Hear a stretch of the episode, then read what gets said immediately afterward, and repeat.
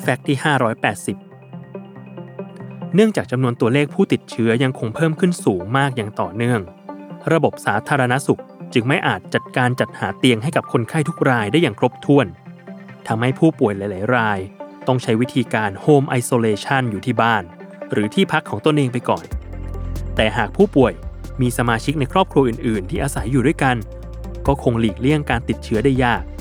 เราเลยขอแนะนำวิธีการรักษาความสะอาดบ้าน เมื่อต้องใช้ชีวิตอยู่ร่วมกับผู้ป่วยโควิด ดังนี้ ข้อที่ 1 ผู้ทำความสะอาดต้องป้องกันตนเองด้วยการใส่แว่นตาป้องกัน สวมหมวกคลุมผม หน้ากากอนามัยหรือหน้ากากผ้า ถุงมือยาง ผ้ากันเปื้อนแบบยางหรือแบบพลาสติก และรองเท้าบูท ข้อที่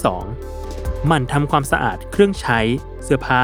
และที่อยู่อาศัยอย่างเคร่งครัด โดยใช้ผ้าสะอาดชุบน้ำยาฆ่าเชื้อโรค เช็ดบริเวณที่มีการสัมผัสหรือการใช้งานร่วมกันบ่อยๆ เช่น ลูกบิดประตู โต๊ะ เก้าอี้ ราวบันได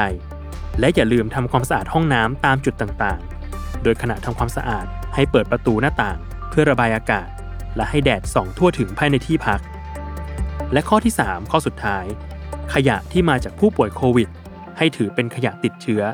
ให้เก็บรวบรวมขยะที่ปนเปื้อนสารคัดหลั่งน้ำมูกน้ำลาย ของผู้ติดเชื้อโควิด ใส่ภาชนะบรรจุมูลฝอยติดเชื้อ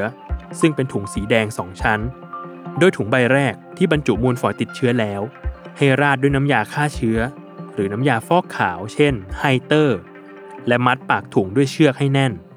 ฉีดพ่นด้วยสารฆ่าเชื้อหรือแอลกอฮอล์ 70%บริเวณปากถุง แล้วมัดปากถุงชั้นนอกด้วยเชือกให้แน่น และฉีดพ่นด้วยสารฆ่าเชื้ออีกครั้งหนึ่ง